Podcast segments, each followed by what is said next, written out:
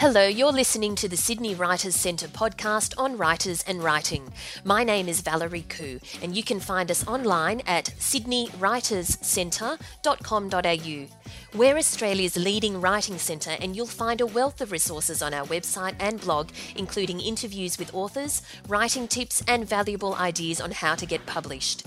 Whether you're interested in writing a novel, short story, or articles for magazines, you'll find information and courses to help you get there. Or if you want to hone your business writing skills, we can help you too. Our presenters are the best in the industry. We hope you enjoy today's podcast. David Rollins is an Australian author whose books mix crime, politics, terrorism, action, adventure, flying, and war. His books have been reviewed as incredibly dramatic blockbusters. He has written five books which involve corruption, special agents, and serial killers, and David Rollins has been hailed as the next Tom Clancy. In David Rollins' own words, he's pushing 50. He's a massive fan of planes, cars, motorbikes, and fitness. After what he calls a bit of a midlife crisis, he took some time off to learn to fly and wrote his first novel, Rogue Element, in 2002. These were closely followed by Sword of Allah in 2004, The Death Trust in 2005, A Knife Edge in 2006, which was shortlisted for the 2007 Ned Kelly Awards Best Crime Fiction, and his latest novel, Hard Rain, was released in June 2008. David spent time working in the publishing industry and also got to drive cars and bikes for a variety of motoring magazines. He switched to advertising and also ran his own advertising agency. He now lives in Sydney with his wife and three children. David, thanks for joining us today. Thanks for having me. Now, tell us when and how did you start writing about action and adventure and crime fiction? Well, I guess um, uh, I, look, I read Tom Clancy's uh, Hunt for Red October, and it just opened my eyes to, um, uh, I guess, a whole other world of, of writing. I, would always enjoyed, you know, things like uh, Ian Fleming's James Bond, and mm. and uh, I don't know. I just thought, well, I'd like to have a crack at that. And one day, um, I'd had an idea sort of sitting in the back of my head, and and it was a slow day at the office one day, and I just started writing. and a slow day in the office. Tell us what were you doing at the time? Because you came to writing kind of later in life, didn't you? I did, yes. Look, I, I had my own uh, advertising agency at the time, and um, uh, you know, I'd been pursuing that that uh, that career, and in advertising, you ha- it's all or nothing, and um, so I I don't know. Look, I'd always been a writer as well, and and I think uh, I had a view that you can't really call yourself a writer because I'd started out as a journalist, and I was a copywriter, which is sort of the advertising equivalent of a writer, and um, I think you can't really call yourself a writer until you've written a book. Mm. So it was always in the back of my mind to do that, and I just I guess I had the opportunity one day with a, a few spare hours just to jot down that thought. And once I'd done that, I thought, oh, well, you know, I might just keep writing. So that's essentially what I did. So when you had that slow day in the office and you jotted down some thoughts, were the thoughts an actual story, a plot, a character? What actually started? Well, it was a, it was an idea that I'd had um, for quite some time, and I don't, I can't even remember who told me this, but uh, uh, someone had said to me once that in, the Indonesian military regarded Australia as South Irian Jaya. And I thought, ooh, that's interesting. And when we uh, invaded, when the Australian um, uh, army was under the, you know, the guise of the, um, the United Nations force, uh, invaded East Timor to assist the um, East Timorese in their uh, drive to become, uh, you know, separate or autonomous from from uh, the Indonesians, uh, I thought, you know, wouldn't it be interesting if uh, a clique of Indonesian generals decided to get, you know, to pay us back sometime down the track, mm. Uh, because they'd always always regarded Australia as their territory in a funny sort of way, hence the, you know the South Irian Jaya bit. And so I, it was more, it was more a bit of plot, and you know, of course, and never having written a book before, and and there being no real, um, you, you know, sort of course to do that. Uh, I uh, made the mistakes that people usually do when they, you know, write their first book, and I learnt them as I went. And so, as a consequence, I had to write the, the story, rewrite the story 35 times to make it, you know, halfway reasonable. 35 times. Yeah, I got nauseous. You know, by time by you know rewrite number ten, every time I started, I would just get physically sick with the thought of reading this thing again. Um, but you know, each time I did it, I, I made it you know better, and you know things occurred to me, and and the characters got better, and um, it's yeah, that's where that's kind of how my first um, book, Rogue Element, began. And how did you, apart from rewriting it 35 times, how else did you hone your skills? Did you get support or advice from other people? Well, my mother is a journalist, and in fact, I've got quite a few journalists in my family and, and writers. And Mary Moody, for example, is is uh, my second cousin. Right. Um, so yeah, I had a, I had I had quite a few, you know, I had some um, writers sort of in the family that I could call on to read the material. I also um, hired the services of a, a professional manuscript assessor, Mm. and I guess I was just waiting for someone to tell me the story was crap. Um, but no one ever did. But but by the same token, you know, I I, I, sent the, the the manuscript out to 78 um, uh, publishers around the world and got 78 rejection slips. um, so I, you know, uh, the fact that it did get published is just is more a, a testament to my doggedness than anything else. And after the 78th rejection slip, how did you keep going? What motivated you to keep on going down this path? Well, as each as each of these letters, you know, kept appearing in my letterbox, you know, the first dozen or so, I, I, I would tear open, you know, with anticipation. This is going to be the one. This is going to be the yes. Welcome to you're now a writer. Here you go. We're going to publish this thing and give you a ton of money. Um, and uh, but none of that happened. So I, I, you know, I did have a, I did have doubts, and I went, you know, back to the people, uh, you know, who'd read the stuff before, and I said, you know, tell me honestly, is this crap or or um, is, is it not?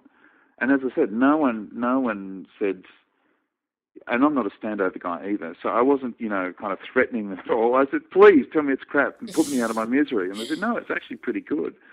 So I guess, you know, I thought, well, okay, well, what I've done is I've, I've tried to get it published in the wrong way. Let's assume, let me assume that the story is reasonable. Maybe I'm just going about this the wrong way. And it turns out that, you know, a lot of um, publishers these days just don't accept unsolicited manuscripts, and most of them don't even open them, even though they'll send you back a letter saying, you know, uh, thanks, we read it, and we're not, you know, interested in this kind of material at this time.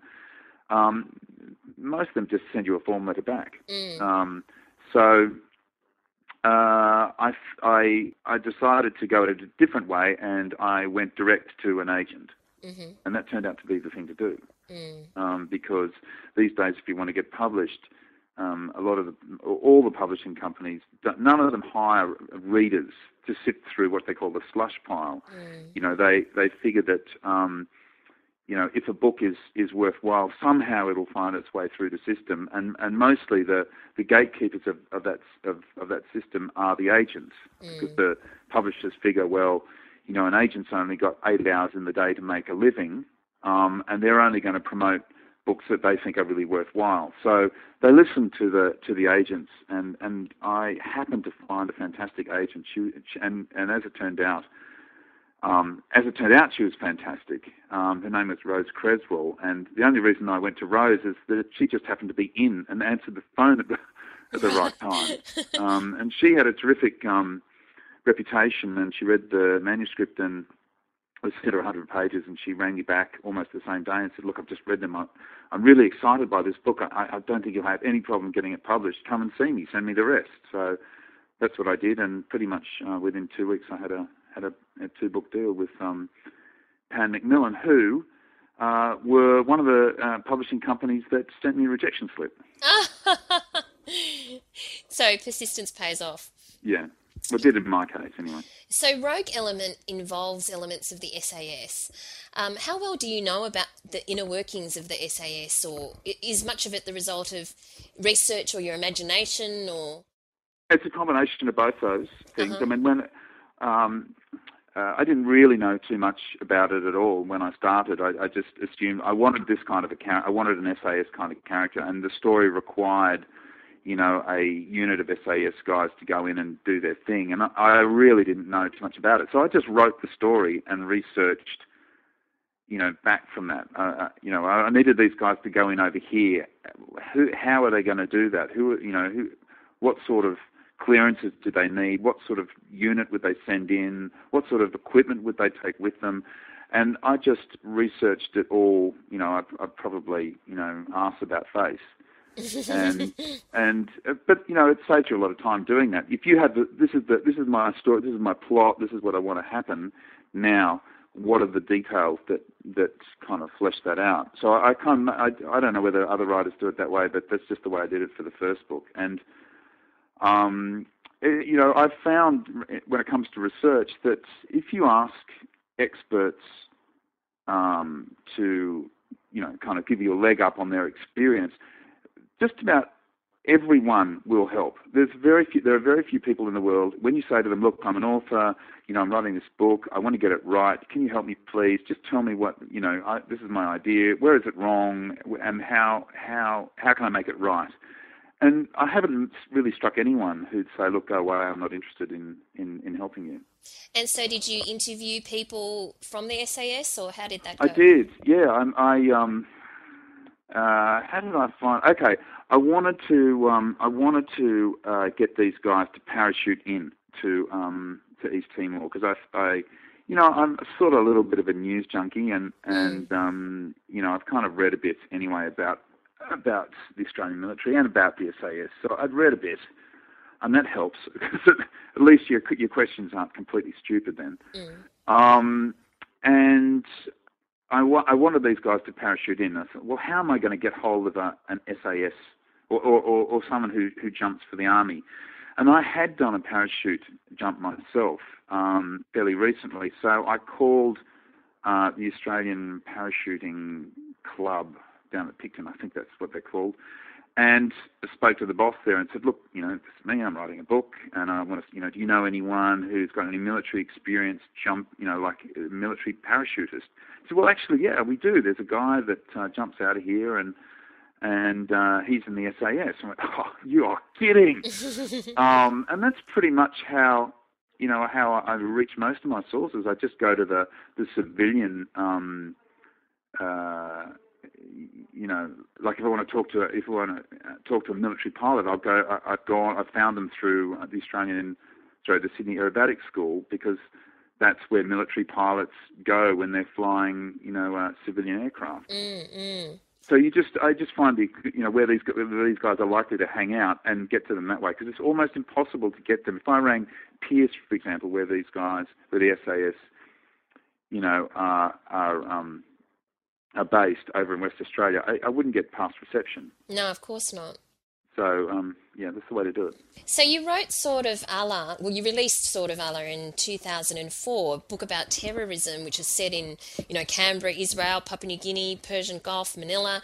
What what inspired that book? What gave you that idea? Well, okay, when when I when I um, got the publishing deal to you know with Pan and Macmillan for Rogue Element, they said, "Look, we're not interested in a in a one book wonder. Have you got two books in you?" I mean, of course, yes. Um, and so they said, "Oh, okay, fine." Um, well, and they went ahead and, and published uh, Rogue Element, but they said, "Okay, now we want this book delivered in 12 months' time." And I thought, "Oh, okay. Well, that really that's a problem because I had no idea. Um, I didn't know. I hadn't. I, I had no. I had no idea for for another book. So." I uh, picked on um, a couple of the characters from Rogue Element and thought, okay, well, what might be their next mission? Mm. And just chased that story through. And, and I'm, you know, I'm a news junkie, and I was very interested in in uh, the Middle East and trying to, you know, sort muddle through that problem, I guess.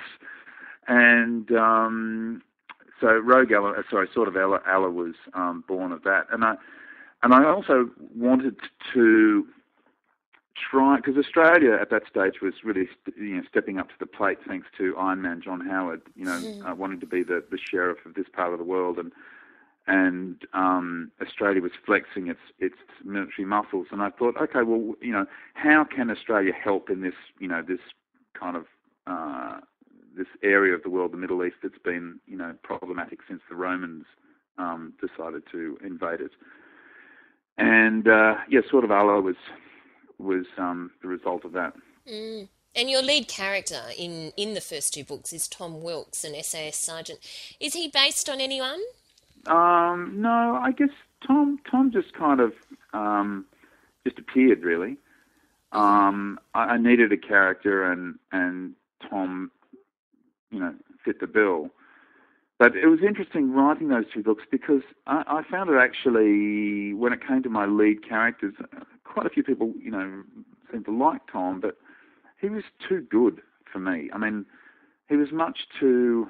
I mean, one of my, um, I guess, issues with Tom Clancy is I, I find his, I think his, you know, handling technical detail is terrific and his plots are great, but I think his characters are incredibly two-dimensional or even one-dimensional. Mm. And I and I felt that Tom was was in danger of falling into the same camp. You know, he was he always make the right decision. He's utterly good. He's motivated by all the right things.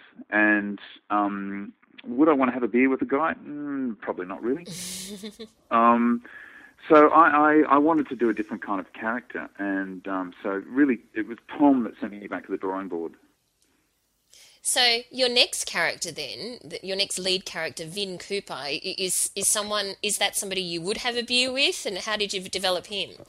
Yeah, he's a bit of a rogue you know, is Vin. He doesn't necessarily make the the right decisions. He's not he's not in the least politically correct, um, and yet he does. His heart is in the right place, although sometimes it takes him a while to figure out, um, you know, sort of what's right and what's wrong.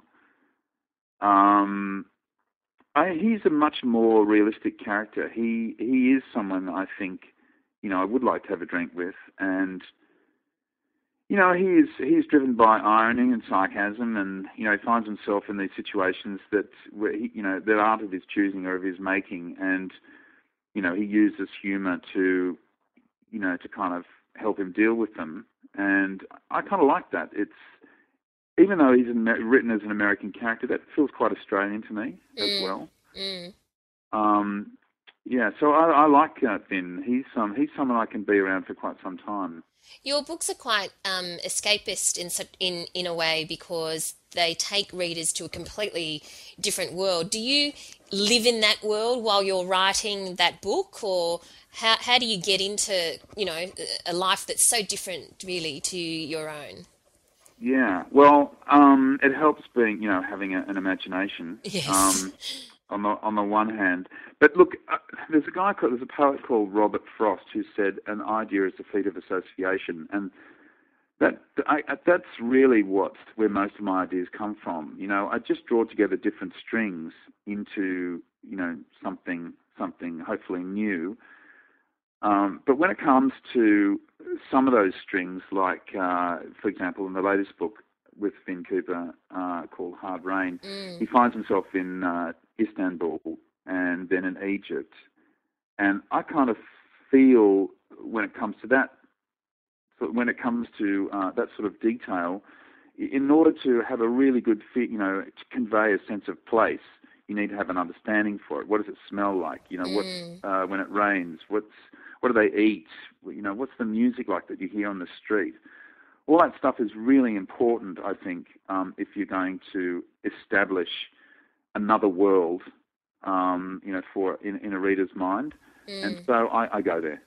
Um, there are some places, however, that I haven't been to which feature in my book. And one of those, of course, is Iraq. I mm. haven't been to Iraq, but I've talked to a lot of people who have, and and you know that I would love, I would like to go. Um, part of me would like to go, but the part of me ruled by my wife um, won't let me go.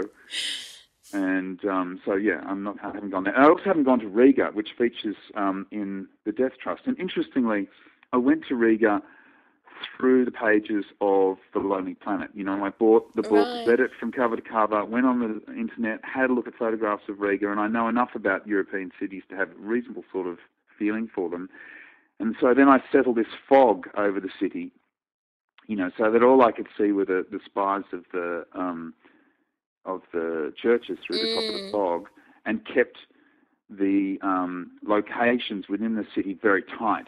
Mm. So I didn't have to, you know, uh, give people too much of a, a, a, you know, a bigger picture of what of what Riga is like. Whereas in Istanbul, I had given people a really good impression of what Istanbul is like. Mm. And uh, my editor at Pan Macmillan, after the um, the Death Trust was written, I was we we went to lunch and and uh, she said, "Isn't Riga the best place?" I went, "I've never been. I wouldn't know." So you know, you, you can do it convincingly, just as long as you really uh, you know toughen yourself and you control the environment. Mm. Good technique. Yeah. Uh, there's you obviously have a real sense of adventure yourself. What do you do in your daily life to fuel that sense of adventure? Ah, you know, look, I, the the the honest truth is, I um I'm just a, one of those Walter Mitty types. You know, I I would I just my wife is you know is often says to me, "Where are you?" And I can't tell her that you know I'm I'm having an affair with a with a Russian spy. You know, um, so or I'm jumping out of a, a plane that's on fire. I mean, it's I just think about these things and what it would be like and how would I feel and and then I read about them. Um, but of course, okay, when it comes to the flying stuff, I'm an aerobatic pilot, so that helps. Mm. Um, and I've raced motorbikes in my time, and I, I'm a speed junkie. You know, I love fast cars, and um, so there's there's that that kind of goes into the mix. And as I say, it's it's that whole feat of association thing. You know, you bring all these sensations and, and feelings and and um, and knowledge in uh, you know uh, into the into the stories, and somehow they hopefully they come out as being halfway sort of entertaining. Mm. But I love to travel as well. I really think that that is is the sexiest thing you can do with your clothes on. Um, you know. Whatever happened to the advertising agency? Oh, it got sold. Um, the the Japs bought it. No, sorry, uh, the Japanese bought it, and um, uh, an agency called Dentsu, and then it merged with some other agency, and that agency merged with another agency. So, three mergers in the space of six months later, I went, I can't do this anymore. Um, and I went out and had a crack at being. I got I got some money, of course, and and used that to bankroll um, uh, trying to be a, a professional writer. That's when you decided this is it. I'm going to do writing full time. Yeah, you know, dumb decision in retrospect because I, I I blew a huge amount of money. Um, uh, but uh, you know, it's taken a long time. I, I wrote my first four books at night. Really, I, I had to go back to work really uh, after a while because you know the money did run out, and I still hadn't didn't have the the you know the publishing contract with with Bantam in the states that I now have, and you know, I got a wife and three kids, and you know, you kind of do what you got to do to support them, and and um, uh, so I went back to advertising on a freelance basis. hmm Um, you know, just uh, going to work at nine and coming home at six, and leaving all the you know the advertising stuff behind, and going home and writing from eight o'clock till eleven most nights. Wow, that's discipline. Well, you know, you, if you want to do something, you, it, there are only 24 hours of the day. You've got to earn a living. Where's right. that? Where are those hours going to come? Well, they've got to come out of your sleep. so now tell us about your typical writing day. What what does that look like? Okay, well, up until a week ago, um, my my typical writing day was I would get out of bed. Uh, my my desk is in my bedroom, uh, in our in our bedroom, we a large bedroom, and and uh, I just sit down and and and start tapping away, and I you know kind of assist getting the kids off to school. I'd write until um, midday, then I go for a run, or I I go flying or something, and then I, I come home in the afternoon and I'd write again. And then the kids come home and I help them with their homework. And at eight o'clock or eight thirty, I keep writing, and I'd probably get around two thousand words, two and a half thousand words done each day. Mm. Um, and then the next day, I edit the previous day's two and a half thousand words to get me into the, you know, back into the story. Mm. And then all the time in between, I'm thinking about conversations, playing them forwards and backwards, thinking about the plot, you know, Mm. what's going to happen, where's it going to go. Even though I, I, I do have a, a, um, a synopsis, you know, the nuances of of of the subplot and and you know just keep playing back and forth in my head and and somehow it just comes out the next day. Um, but uh, a week ago, um, I got a well two weeks ago I got a call from a friend of mine who um, is running a huge multinational agency in in in Sydney well in Sydney that's having a few problems and they didn't have a creative director and I'm doing that job as an interim right an interim job um, to help out until they, they get the real real McCoy in. So you can kind of flick between the two.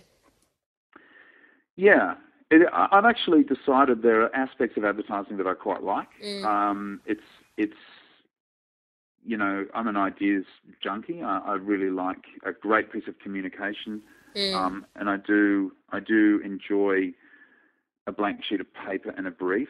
So if I can do you know some advertising, you know my future is writing definitely. That's that's where I'm going. But a little bit of advertising every now and then is good because I get you know to talk to pe- lots of different people. I've spent essentially three years in my pajamas and UGG boots in my bedroom. um, so it's good to um, get out and, and talk to some different people and and um, and in fact, the idea for um, Hard Rain came from a conversation that I had with a production manager at, at an advertising agency who told me that that um, Israel buys a lot of its water from um, from Turkey. And that's not what the story ended up being, but it, Mm. it sent me down this um, this track, and uh, that was a really interesting thing that I didn't know. So, um, you know, so those kind of conversations, those sort of random conversations that you have, you only get when you're not um, just talking to the people between your ears. yes, that's an interesting place to stay. Yeah. So, what has been the response from readers? Do you get readers emailing you or, or contacting you or telling you what they think about your books? I do. I, I get a lot from America, actually. Um, The Death Trust, the first of the Vin Cooper, they bought the three Vin Cooper books, um, and the third one's come out in Australia, but the first one has only just come out in the States, and only in hardcover, so the numbers are reasonably small. Um, and that won't come out in paperback until next February when they're going to print, I don't know, three quarters of a million of the things and sell them pretty much everywhere. But up until fairly recently, I was getting two emails a day, three mi- Mm. two to three emails a day from readers of the Death Trust in the States to tell me they they enjoyed the book, but I got a fact wrong, um, or something, you know. Yeah. Um, and yeah, so the, I, I do I get fan mail, which is um, you know, which I and I answer every single letter with a personal response um, because I think if someone's taken the time to write to you, I think it's you know it's good manners, if nothing else, just to write back and say thank you for taking the time and and um, even the actually one I get some weirdos too. I get one guy you know sort of wrote to me and said, um, oh you know I really enjoyed your book, but you blaspheme far too much. Right. And I think the next book that you write, you should be careful because you know God is watching, and and so no more blaspheming from you. Thank wow. you. Um, okay, sure. okay. And finally, what advice would you give to other people who would like to write and and are thinking about it kind of later in life as well? Um, well, don't give up your day job. Really, I mean, writing is is a is a hobby. I think for I'm just I'm incredibly lucky that I, I've just happened to have you know got this contract in America. Um, most writers I know, with rare exception, um, do it at night and um, love it. Uh, but you know, as a as a as a full time career, I think you've got to be incredibly lucky. I mean, you've got to be lucky all the way along the line. You've got to be lucky to have a good idea, lucky enough to be able to have the time to put it down, lucky to get a publisher, lucky to get to sell enough to you know to keep the publisher interested. Mm. You know what I mean? The luck just, of course, you've got to work at it, but you just need you need luck throughout the process. Um, so I guess my advice would be, um, as a writer, had, ask yourself whether you've got a good idea. Mm. Ask yourself whether you enjoy your characters. Um, don't stop writing, and edit the stuff put the put the put the book on the wall, put the you know put the the words away for a few weeks, and then come back to them when they're no longer yours, and mm. you can you know look at them dispassionately and and kill the the bits that just don't work. Um, and you only you can only do that if you have a little bit of distance. Or rewrite it thirty five times. Yeah, yeah, yeah. But I, you know, I actually think a lot of that that rewriting stuff I did, um, you know, I just didn't want to kill stuff. Mm. You know, I just didn't want to kill stuff, um, and and so it just took me so many times to, you know, to come to the conclusion that you know that this bit didn't work or that bit didn't work or whatever. And I also, that first book was, um, I guess, uh, you know, diarrhea to some degree. I just wrote it. I didn't think about it too much. You know, I, I knew what the story was and everything, but I just put everything down and you know, it had so so many cliches in it, and and it just took me forever to you know to purge the book of all that stuff. Um, but, what's left is the cream. Hopefully, I mean, I can't read that book. In fact, I I can't. Yeah, I haven't read that book in seven years. But wow. a lot of people um, who've read it say, "Oh, it's really good. It's, I love it. It's the best thing you've done." And I go, "You're kidding, really?" I feel actually bad about that because I kind of hope I'm getting better. oh well, I would look forward to Hard Rain then. Are, are you working on the next thing? I am actually. I'm ten thousand words um, away from completing book number six, which is not a Vin Cooper book. Uh-huh. Um, and it is, I guess it's I'm having a real hard look at Russia. Right. At Russia is in this, as, you know, it's when it was part of the Soviet, major part of the Soviet Union, and the post-Soviet Union uh, Russia, and it's centered around the shooting down of Korean, Korean Airlines Flight 007 um, off Sakhalin Island by a Soviet missile in 1983. Wow. And uh, yeah, so that's in fact I was in Siberia um, earlier this year, kind of researching um, aspects of that book. Um, so yeah, that's that's kind of my, my next thing. It's, it's kind of a if if if Vin Cooper is a cross between um, Raymond Chandler and, and Robert Ludlum, so I've been told. This is not me talking. Right. Um, then this one is a cross between Robert Ludlum and John le Carre. So it's, it's kind of a very much it's kind of a spy type Great. Um, thing. Much tougher as well than my usual offering. We look forward to it. Well, good luck with the next 10,000 words. Thank you very much. Thanks for your time today, David. Thanks very much, Helen. You've been listening to the Sydney Writers Centre podcast on writers and writing. My name's Valerie Khoo. You can find us online, including details about our courses, seminars, and online learning, as well as information on our regular competitions where you can win books, movie tickets, and literary experiences at www.sydneywriterscentre.com.au or visit me on my personal website www.valeriekhoo.com. That's Valerie Khoo, K H O O.com. Thank you for listening.